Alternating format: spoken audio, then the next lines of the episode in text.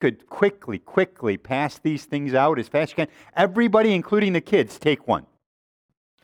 If nothing else, the kids have something to write on. Go, go, pass, quick. Uh, this week, I had the privilege of visiting a uh, man who was my childhood pastor.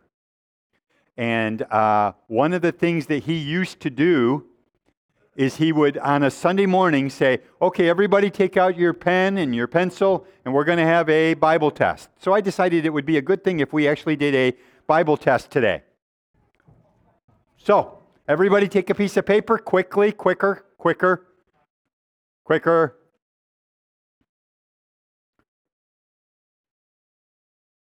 Fast, fast. Come on, I have limited time and I can't count this time.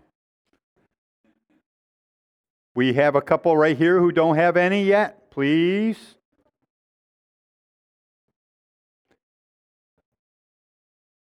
Frank and Connie haven't gotten any yet.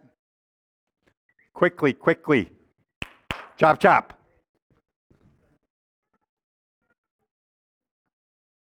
Joanne.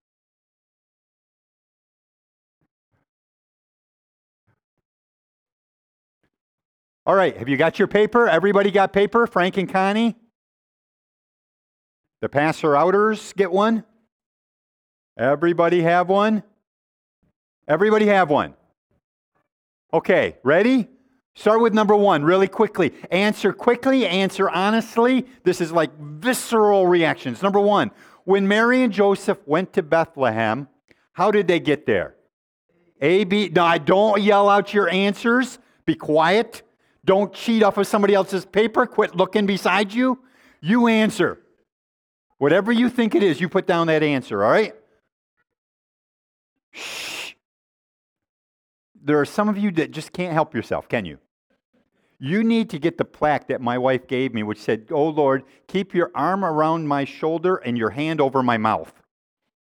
That was a plaque my wife got me for Christmas.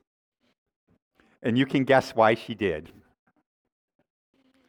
Number two, how many angels spoke to the shepherds? No answer, just answer on the paper. Circle the answer. How many angels spoke to the shepherds? Number three, how many wise men were there? A, B, C, or D? Which one? Hi. Okay. I heard. Good, strong voice. Number four, what animals were present at Jesus' birth?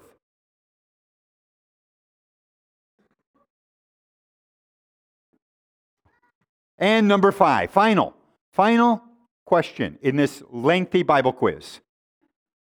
In what books of the Bible can you find the story of Christ's birth?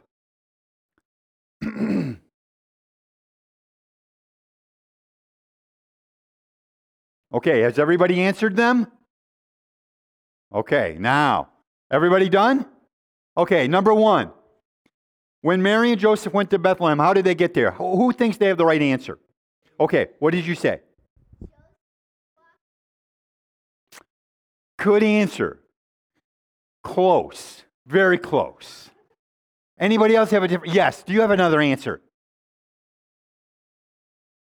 They ride it on a donkey. That's a good answer. Anybody else? Yes. Uh, any other one?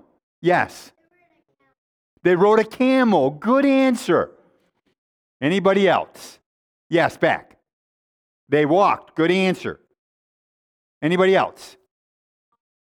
Unknown is the right answer. We don't know how they got there. I'm thinking maybe a limousine. I'm not sure. You know, I know you know, you told me. Number two, how many angels spoke to the shepherds? Who, thinks they have the right answer? Yes. Huh? How many? A multitude, okay? Anybody else? Unknown, okay? Anybody else? Yes. One is the right answer because it says, Then the angel, singular, said to them. Number three, how many wise men were there? How, oh, how many wise men were there? Yes. Three. Good answer. Okay, anybody else? Yes. Four. Okay, good. The fourth wise man. You've watched that movie. Good. Yes. Three. Anybody else? Cliff. Unknown. Unknown. We don't know how many wise men. It just says wise men came from the east. We don't know. I know you've written your own Bible. I know it. He is so confident of his answers, he's scaring me. Number four, what animals were present at Jesus' birth? Oh my. Yes. Huh? Horses, sheep, and donkey. Good answer. Anybody else? Cow, sheep, and camels. Good answer. Yes. Unknown. We don't know what animals were in there. We just know there might have been animals since it was a manger, you know, kind of stable place. Okay? That was the right answer. And finally, number five. In what books of the Bible can you find the story of Christ's birth? Yes. Good answer. Close. Very close. Yes. Over here. Matthew, Mark, and Luke. You're getting closer. Yes. Yeah, you. Right answer Matthew and Luke. They're the ones that actually tell you the story. So, how many of you got all of them right? Wait, I just want to point this out. I said, How many of you got this right? Sam goes, and we are proud. Okay, that's your Bible test for the day. Would you open up to Matthew chapter 2 really quickly? Matthew 2. I told you this would be short. Matthew 2. I want to focus in this morning very briefly on a group of people who made an impact that first Christmas, and I believe they can still have an impact on us today.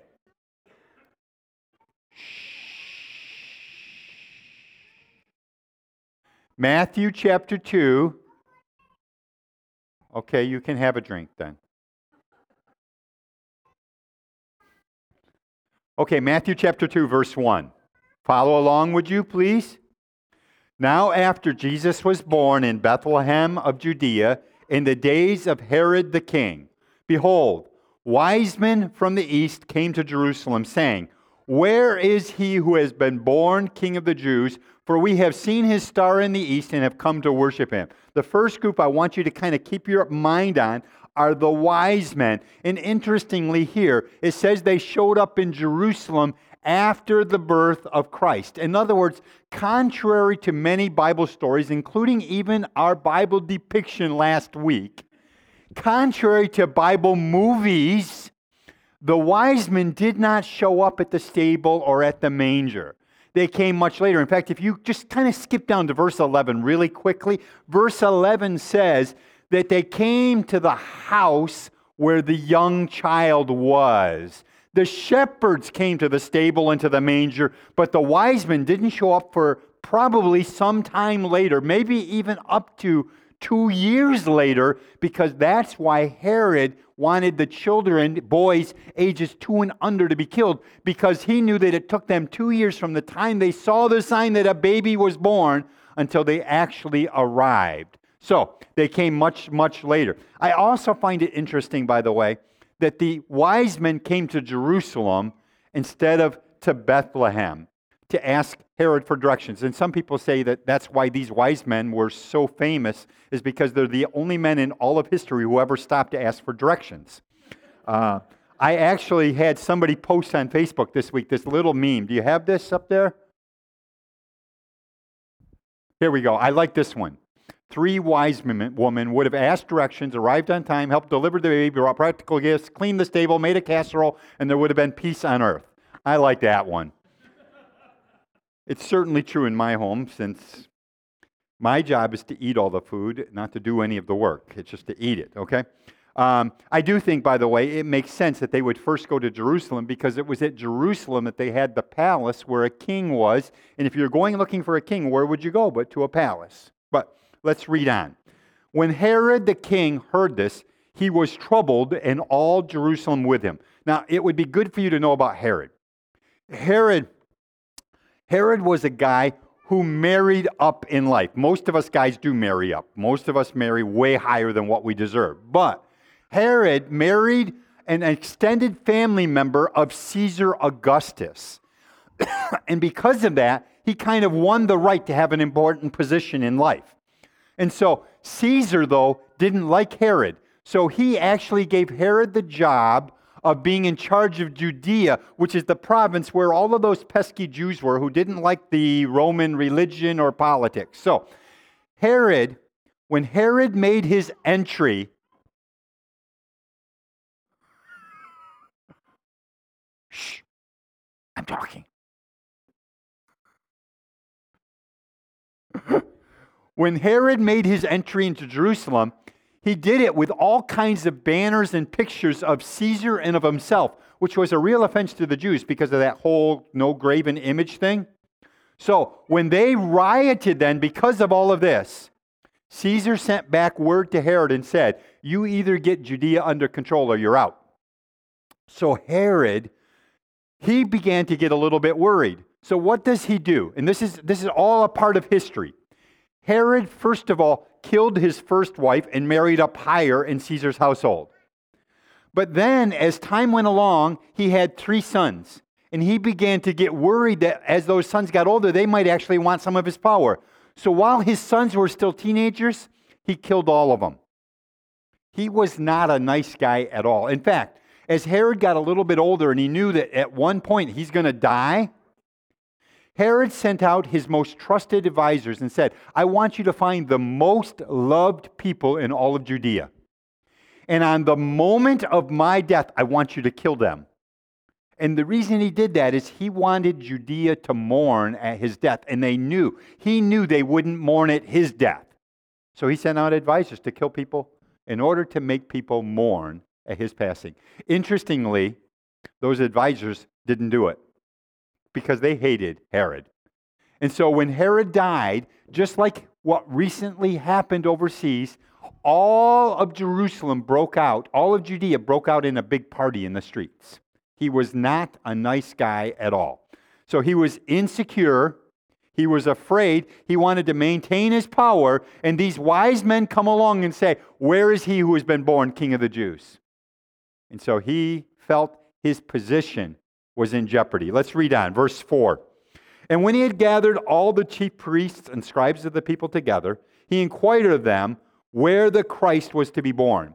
So they said to him, In Bethlehem of Judea, for thus it is written by the prophet, But you, Bethlehem, in the land of Judah, are not the least among the rulers of Judah, for out of you shall come a ruler who shall shepherd my people Israel. Then Herod, when he had secretly called the wise men, determined from them what time the star appeared. And he sent them to Bethlehem and said, Go and search carefully for the young child, and when you have found him, bring back word to me that I may come and worship him also. When they heard the king, they departed.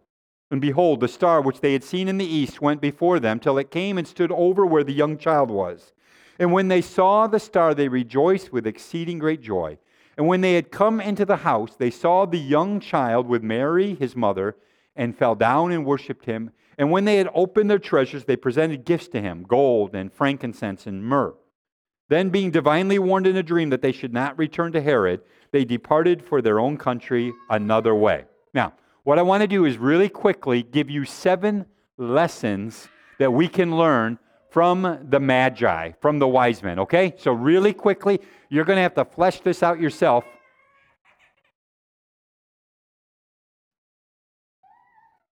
What's the matter? Yeah, I know it. Bye.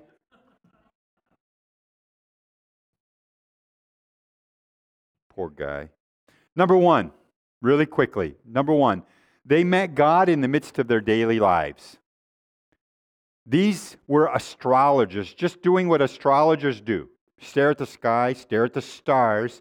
And when they did, God broke into their normal routine and He revealed Himself to them. What I want you to do is to catch this idea that God can meet you right where you're at. Uh, it strikes me as you read the Bible how often people were just going about their regular jobs when they met with God. Moses and um, David were just keeping watch over their flocks, and they met with God. Saul was searching for his father's donkeys when he met with God. And here's Joseph. All he wants to do is get married, and he meets with God.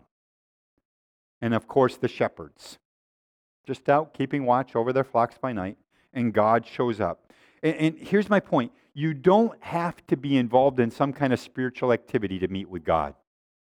God wants to meet you right where you're at. In fact, what that maybe says to us is maybe we ought to take our regular routines more seriously. Maybe we ought to, in doing the things that we normally do every day, be aware that God might actually meet with us right there. Whether it be on a crane, or whether it be teaching physics, or working on an engine, or doing collections, whatever it is that you're doing, is it possible that God might actually want to meet with you right there? Number two, they found their way to real truth by God's leading.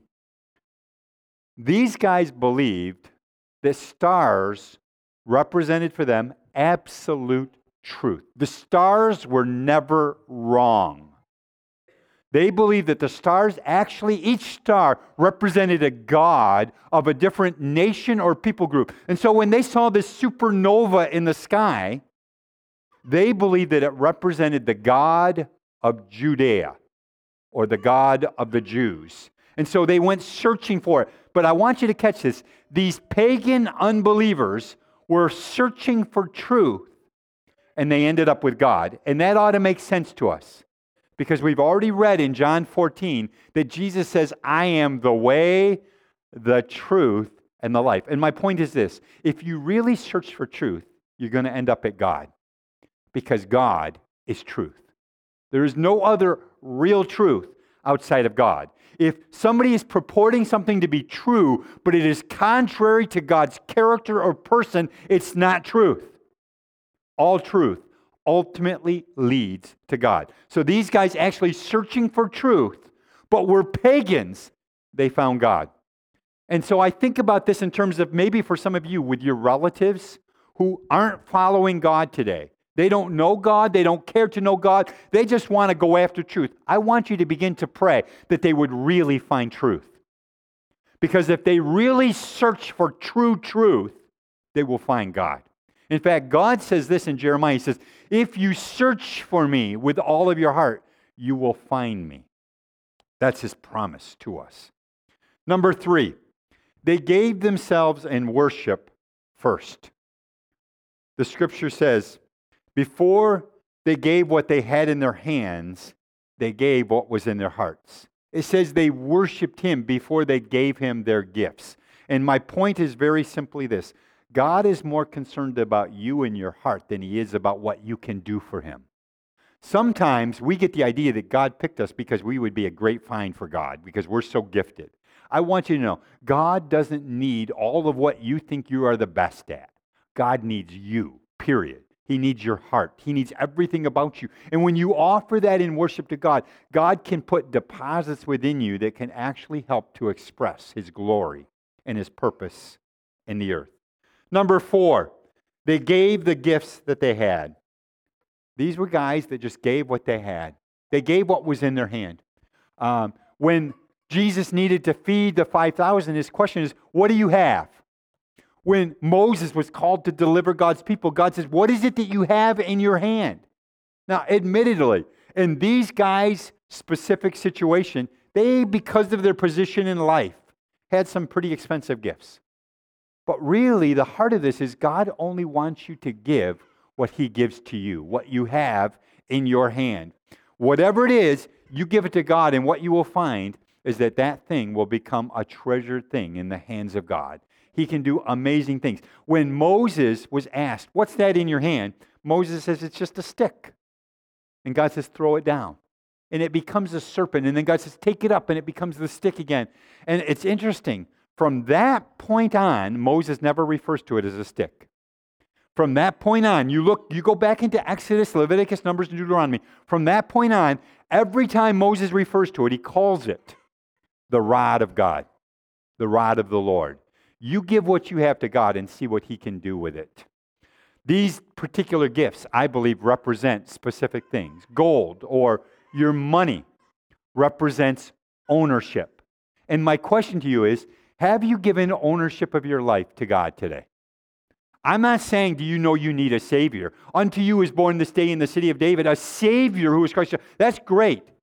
But is He the Lord of your life? Have you given complete ownership? Or do you want Jesus to save you so you can go to heaven, but you want to have control of your own life? And I want to suggest to you, you can't have him be your Savior if he's not your Lord. He's either in charge of your life or he can't save you. So gold represents ownership.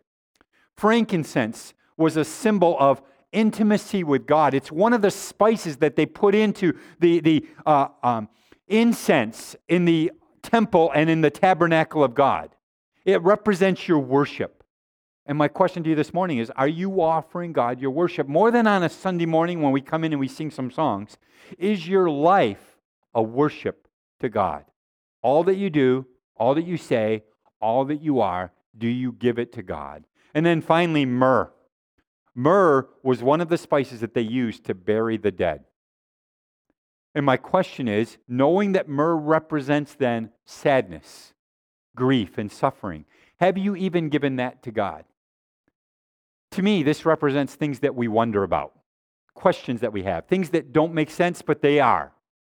I don't understand why Mike would suddenly pass. I don't understand it. Here's a man who's a vital man, young man, and yet suddenly gone. I don't understand why Tommy Crawford would suddenly get sick after all of these years and pass away so quickly.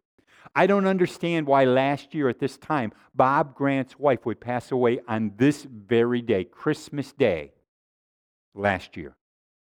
I don't understand why Bob Campbell would get pneumonia and suddenly pass away in the midst of the surgery. I don't understand a lot of things. But the question is this Are you able to bring your questions, your wonderings, and your doubts to God, but say, I'm still going to look to you no matter what? Because to me, that's what myrrh represents. Things that we don't understand, questions we have. But it doesn't mean that we don't believe God. We keep our eyes on God, saying, God, I don't understand, but I'm still going to worship you. That's what these gifts represent. They remind me that we can't worship God with something that doesn't cost us something. David put it this way Shall I offer to God that which costs me nothing? Our worship costs us dearly. Number five, if the wise men can find Jesus, then so can you.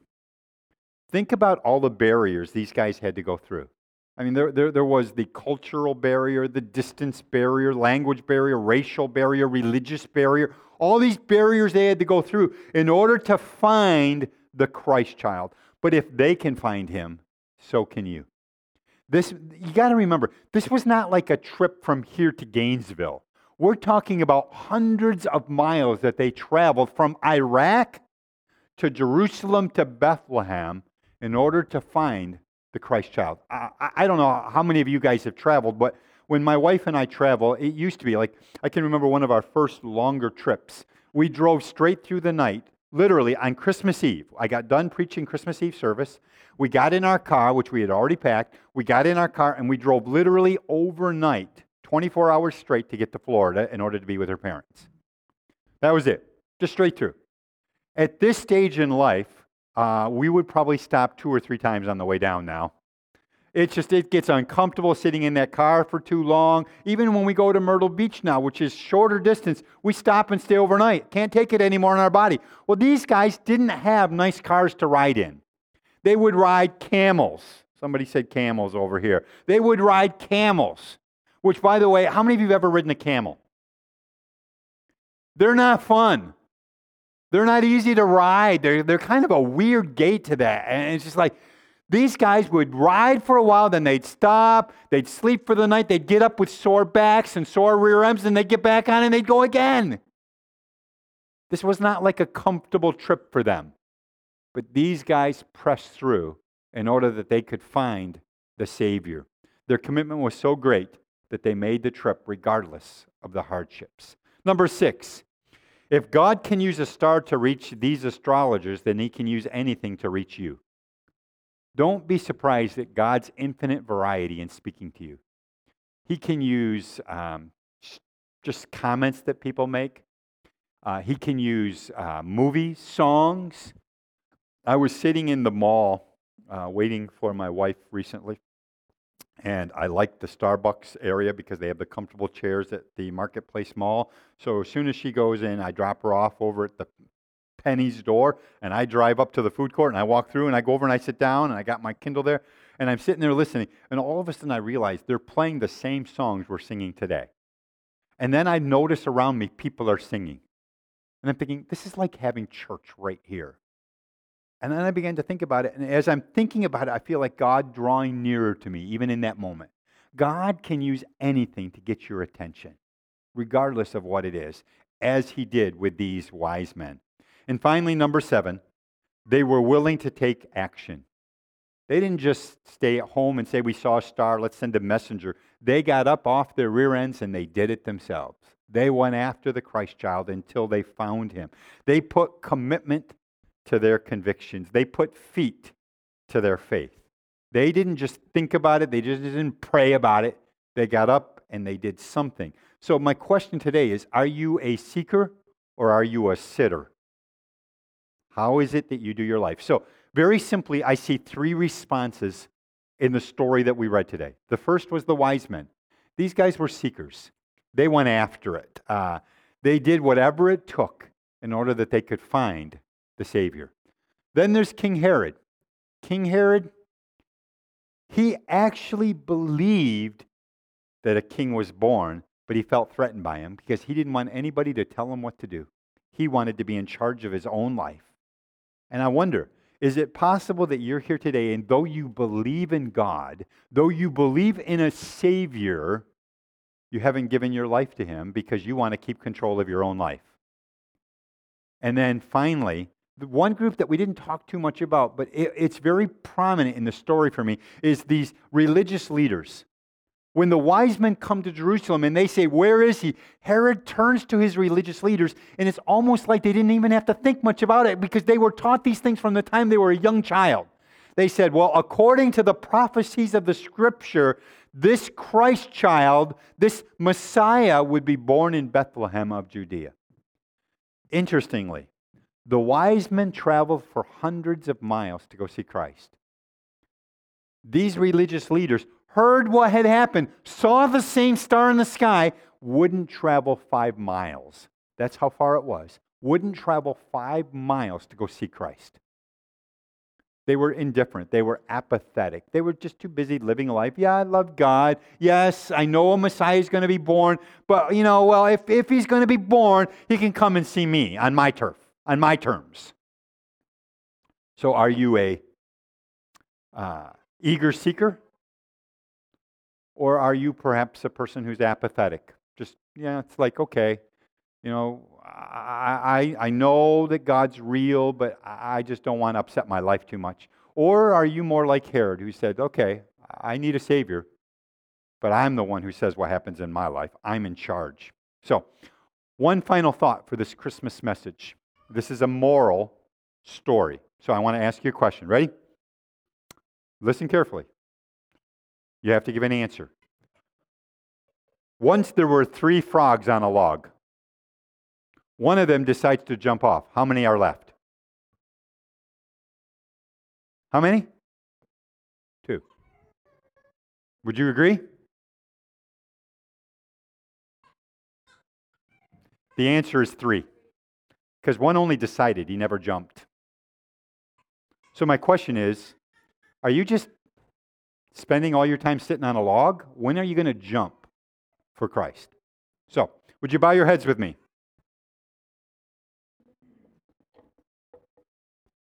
On this Christmas morning in which we celebrate the birth of Christ, this would be a great time for you to recommit your heart to the Lord, to going after Him, to let Him be the Lord of your life, not just something you put on at Christmas time and show up for your family, but you actually serve Jesus.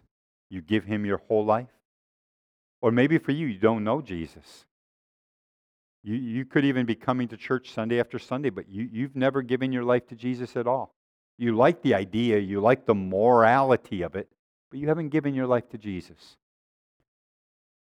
My question is Isn't it time on this day of all days in which we celebrate the fact that God sent his Son to save us? Wouldn't this be a good time to give your life to Jesus and to really celebrate Christmas as it was intended to be? So I want to pray for each of you. I don't know where you're at, but if you're somebody who doesn't know Jesus, this would be a good time to just say, Jesus, would you be the Lord of my life? Would you take charge of my life? And if you're somebody who has known God, but you've been kind of living for yourself, now would be a good time to say, God, I'm sorry. It's just not right that I live for myself. I want to live for you. So let me pray for you. Father, I thank you for each one who is gathered here on this Christmas morning as we celebrate the birth of Jesus Christ, your Son.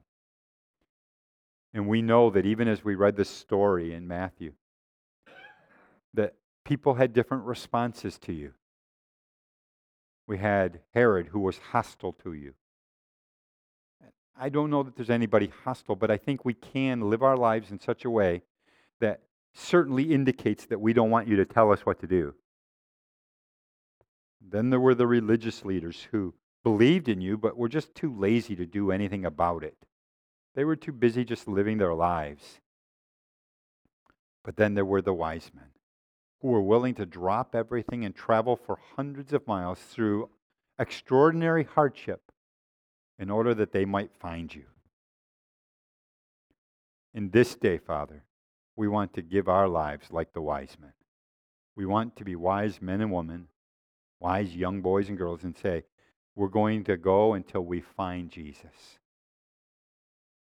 We want to give all that we have, our whole hearts and our whole lives to you on this Christmas morning. So, Lord, for those that don't know you but whose hearts are turned towards you right now, I pray that you would come near to them and you would make yourself known, even as you did for the wise men. Let them know that you are real and that you're here and that you love them. For those that already know it, they've experienced you in the past, but who have been wandering. I pray, God, that today would be a day in which they turn their hearts afresh to you. And that we all, as one body, could truly celebrate Christ the Lord today. We give glory to you, who is the true Christ child. In the name of Christ, amen. Amen. The Lord bless you and have a great rest of your Christmas day.